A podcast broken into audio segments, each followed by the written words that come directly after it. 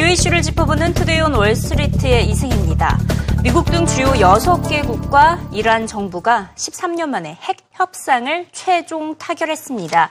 이란은 핵 개발 프로그램을 중단하게 되고요. 서방 국가는 이란에 대한 경제적 제재를 해제하게 될 것으로 보입니다. 국제 관계에 있어서 새로운 장을 열은 윈윈 해결책이었다라는 평가가 들리고 있습니다. 오바마 대통령은 이번 협상 타결로 전 세계가 더 안전해졌다고 강조했습니다. This deal meets every single one of the bottom lines that we established when we achieved a framework earlier this spring. Every pathway to a nuclear weapon is cut off. And the inspection and transparency regime necessary to verify that objective will be put in place. Because of this deal, Iran will not produce the highly enriched uranium and weapons grade plutonium that form the raw materials necessary for a nuclear bomb. Because of this deal, Iran will remove two thirds of its installed centrifuges, the machines necessary to produce highly enriched uranium for a bomb, and store them under constant international supervision. Iran will not use its advanced centrifuges to produce enriched uranium for the next decade. Iran will also get rid of 98% of its stockpile of enriched uranium. 하지만 이게 끝이 아닙니다. 이란과의 핵 협상 최종 관문에는 미국 의회가 남아있기 때문인데요. 미국 의회에서 이란 경제제재 관련 법을 개정해야 하기 때문입니다. 일부 의원들은 이번 협상은 이란의 힘을 더 키워줬다. 오히려 테러만 더 늘어날 것이다. 이렇게 우려를 하고 있기 때문에 의회를 통과할지 여부는 미지수입니다. 만약 의회에서 통과하지 않을 경우 오바마 대통령은 거부권을 행사할 것이라고 밝히고 있는 상태입니다. 또 이번 협상의 또 다른 문제점은 모두가 행복하지 않다는 것입니다. 이란과 적대적인 관계인 이스라엘과 사우디아라비아는 이번 협상을 강력히 반발하고 반대를 해왔는데요. 중동에서 이란의 영향력이 커질 것으로 보이기 때문입니다. 중동을 그동안 장악하던 사우디 중심의 수니파가 힘을 잃게 되고 앞으로 이란 중심의 시아파 쪽으로 세력이 옮겨질 수 있기 때문입니다. 게다가 원유 수출에도 박차를 가하고 무역 시장까지 개방될 경우에는 이란의 경제적 규모가 사우디아라비아를 위협하게 될 수준에까지 달할 수 있어 보이는데요. 중동의 제로섬 게임이 시작됐다는 평가입니다. It just shows you how zero sum the Middle East is. This is a day of happiness for tens of millions of Iranians and a day of mourning for many Israelis and, and, and Sunni Arabs, uh, particularly in the Persian Gulf. And the reality is that I think, you know, Israel and uh, particularly Saudi Arabia are, are, are very unhappy right now. Um, but I, I, think in some ways it only um, increases their reliance on the United States as a, as a protectorate. So I don't see those two alliances, the U.S. Israel alliance or the U.S. Gulf alliance, uh, really fraying in the coming months and years. I don't expect Iran's regional policies to change in the near term. I think one of the hopes of this deal is that it could possibly empower more moderate forces in Iran who want to put the national interests before revolutionary ideology. And we'll see what happens. I think that's, that's a possibility over time. But I think in the near term, there is a valid concern that this simply enriches more radical actors in Tehran.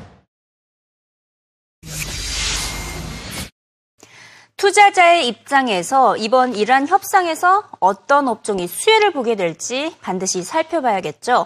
이란의 경제 제재는 내년 초부터 풀리게 될 것으로 보임에 따라 엄청난 경제적 효과를 가져올 것으로 기대가, 기대를 모으고 있습니다. 이에 대해서 이스라엘 총리는 이란이 수천억 달러의 현금을 얻을 수 있는 잭팟을 터트렸다라고 표현할 정도였는데요.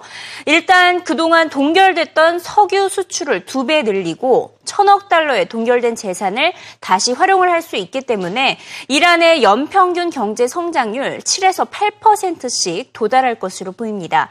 특히 이란은 중동에서 풍부한 원유와 자원을 보유하고 있기 때문에 대규모 건설 프로젝트부터 발주될 것으로 예상되고 있습니다. 시장에서는 건설, 플랜트 프로젝트 발주 규모가 1,600억 달러에 이를 것으로 예상을 했고요. 또 중동과 교역을 하고 있는 기업들에게도 혜택이 될 것으로 보입니다. 대표적인 수혜 업종으로 에너지, 석유화학, 철강, 기계, 조선, 해운, 또 항공이 꼽히고 있습니다. First of all, the energy sector. Uh, Iran's energy sector is pretty old. Uh, it needs to be updated. The Iranian government has said that it needs up to $200 billion. So we're going to see a lot of European and Asian oil companies go back into Iran, Total, uh, Shell. It's going to be harder for American companies uh, because U.S. Iran relations are still pretty tense. And U.S. Uh, sanctions on terrorism and human rights are going to remain once the nuclear deal is reached. But there are other opportunities as well. Iran and Iranians in general love technology. Uh, so Apple uh, is going to have a lot of opportunities in Iran, as well as Boeing. Uh, Iran's uh, passenger jets are very old. They need to be updated. And so U.S. companies also have an opportunity to sell passenger jets to Iran And the American companies are working with European and Japanese companies. There will be some uh, indirect benefits, if you will. Uh, even service companies like Halliburton might uh, profit from uh, lifting of sanctions and through a nuclear deal. But again, I think American companies are going to be at a disadvantage unless U.S. Iran relations really improve uh, over the next few years. And it's difficult to see that right now. 자, 앞서 전반적으로 업종을 살펴봤고요. 구체적으로 종목으로 들어가 보면 엑소모빌, BP, 로열 더치쉘 등 정유주가 최대적으로 수혜를 볼 것으로 보입니다. 또 이란의 인구가 8천만 명에 달하는 점을 미루어 보아서 소비재주 역시 큰 수혜를 볼 것으로 예상되고 있습니다. 자동차 업체들은 물론 애플, 코카콜라, 나이키 등 대표적인 미국 브랜드가 이란 진출을 통해 큰 혜택을 볼 것이라는 전망입니다. So let's start with oil majors. ExxonMobil, BP, and Royal Dutch Shell have all been taking steps to explore the possibility of doing business there. All of those stocks are higher today. Now, if they start investing, that could also boost oil field services companies. So Gabelli and Company has said Schlumberger, Halliburton, Weatherford International, Cameron International, and National Oil Well Varco could all benefit, though many, like Schlumberger, are not commenting at this time. Also, it brings uh, the crude oil tanker market into focus. So Citigroup's Chris Weatherby says more oil oil production could ultimately be a net positive for very large crude carrier fleets, since many of Iran's ships are older. Those stocks, including Navios Maritime Acquisition, TK Tankers, and Scorpio Tankers, all higher today as well. Keep an eye on French companies like Peugeot, Citroën. The automaker, which has a history in the country, is reportedly in advanced talks over an Iranian car making venture. And remember, Iran has about the same population as Germany, almost 80 million people, and they seem to like American products. If this fake Apple store in Tehran is any indication, those Iranian citizens could be a huge market for other flagship American consumer brands like Coca Cola, Pepsi, Nike, and McDonald's. And it's just hard to predict when the market will be fully open. 글로벌 기업들이 진출한다는 의미는 이란의 내수 경제가 가파르게 성장할 수 있다는 것으로 통신과 인터넷 사업 역시 급성장할 것으로 보이고요. 이에 더해서 사업차 방문하는 비즈니스맨들과 관광객들이 많이 늘어날 것으로 보입니다. 호텔을 중심으로 한 관광 산업까지 확대될 전망입니다. From what we've been seeing in our company, Tyler, over the last uh, year or 15 months uh, post Geneva deal, we've had tremendous number of uh, foreign investor delegations visiting us uh, in Iran from uh, uh, many of the European countries, but also including some from U.S. And from from what it's it's pure speculation. From but from the sense that I get from these visits is that probably the sectors that will move in quickly and first are hotels and hospitality, obviously, Iran has a lot of tourist potential uh, and tourism potential, and for the past three and a half decades, it's been closed uh, to a lot of foreign uh, foreign tourists, and also uh, not many hotels uh, were being built, and none of the uh, multinational hotel management companies are in Iran. So hotel sector is very attractive, and I think they will move in very quickly.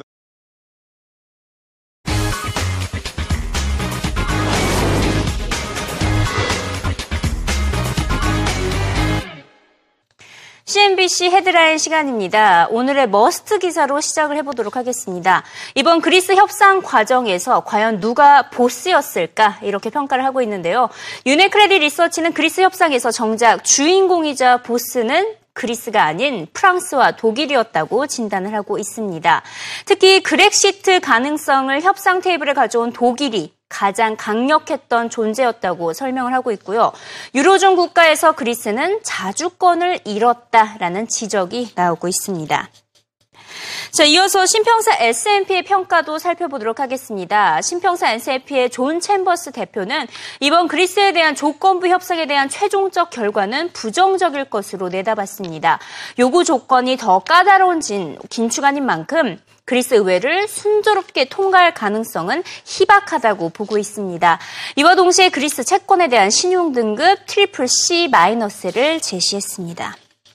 이 같은 그리스와 중국발 불안감으로 안전자산에 대한 선호도가 높아지고 있습니다. 현금을 보유하려는 자산 매니저들이 늘어난 것으로 나타났습니다.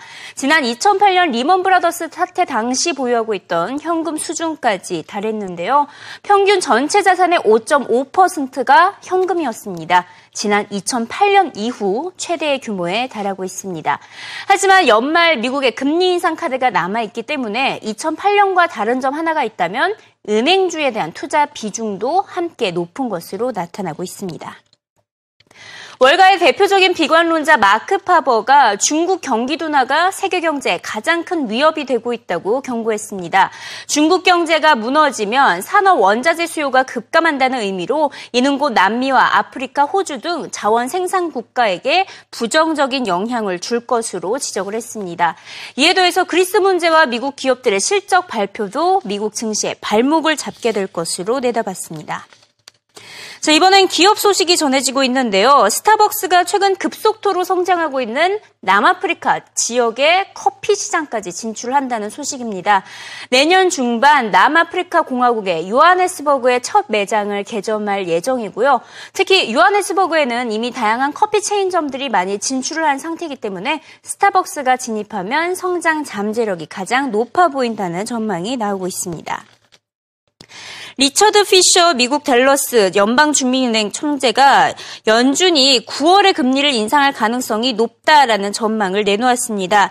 지난 금요일에 전해진 제니 옐런 연준 의장의 발언을 미루어 보아서 9월 금리 인상이 검토되고 있는 것이 명확했다고 설명을 했고요.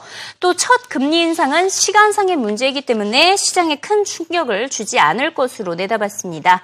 9월 인상 후 12월에 또 인상될지 여부는 미지수라고 덧붙였습니다. 자, 마지막으로 2분기 earning 시즌이 시작된 가운데 JP모건의 실적, 시장의 예상치를 상회했습니다. 2분기 주당 순익 지난해 같은 기간보다 5.2% 증가했는데요. 하지만 trading 매출은 전년 동기 대비 8.9% 감소했습니다. 그나마 호조가 됐던 부분 대출이었습니다. 대출 성장 모멘텀이 강해졌는데요. 연간 12% 증가한 것으로 나타났습니다. Trading revenues were very much as expected. Total was down about 1% year over year, uh, excluding some of their business exits. Fixing income was down 10%, but equity trading was up 27%. Investment banking fees were up 4%. Uh, loan growth was very strong. Core loans were up 12% year over year. 5% from the first quarter. So I think you're seeing that uh, there are a lot of positive revenue drivers. I, I should say that there are a few non-recurring items in that number of $1.54. Uh, if you make all the adjustments, which include backing out some tax benefits, um, and and other items, it looks like the core number is more like a dollar forty six. So I, I think this is kind of more in line with the consensus, not quite as far above consensus as as the headline number would indicate.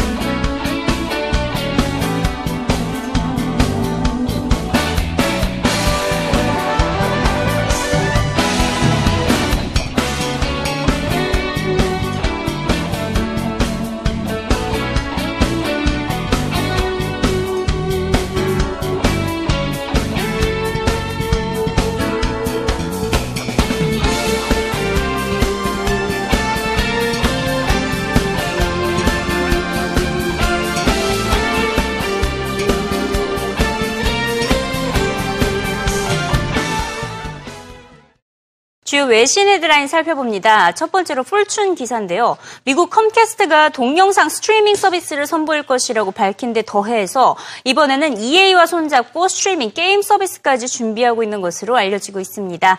클라우드 시스템에 연결된 X1 케이블 박스를 통해서 EA의 피파 게임을 이용할 수 있도록 할 계획입니다. 케이블사도 이제는 점차 스트리밍 시장으로 발판을 넓히고 있는 추세인 것을 확인할 수 있습니다. 자, 이어서 월스트리트 저널 기사 살펴보도록 하겠습니다. 중국의 칭화 유니그룹이 미국의 마이크론, 이 반도체 업체죠. 마이크론 인수에 눈독을 들이고 있는 가운데 인수 절차가 수월하게 진행될 것으로 보이진 않는다고 신문은 분석했 습니다. 중국이 세계 최대 5위 반도체 기업을 손에 넣게 될 것으로 보이기 때문에 오히려 이 과정이 더욱더 복잡하고 규제가 엄격할 것으로 보인다는 분석인데요. 마이크론은 메모리 반도체 시장에서 삼성전자와 SK 하이닉스와 어깨를 나란히 하고 있는 업체입니다. 마이크론이 중국 업체에게 넘어가게 된다면 중국이 순식간에 세계 반도체 시장을 섭렵하게 된다는 의미로 해석을 할 수가 있는데요. 하지만 그렇기 때문에 오히려 인수될 가능성 희박해 보인다고 신문은 분석하고 있습니다. 마이크론 자체적으로도 중국이 제안한 인수가가 아무리 높다, 높아도 중국에게 넘길 가능성 없음을 시사하고 있습니다. 지금까지 주요 외신 헤드라인도 함께 살펴봤습니다.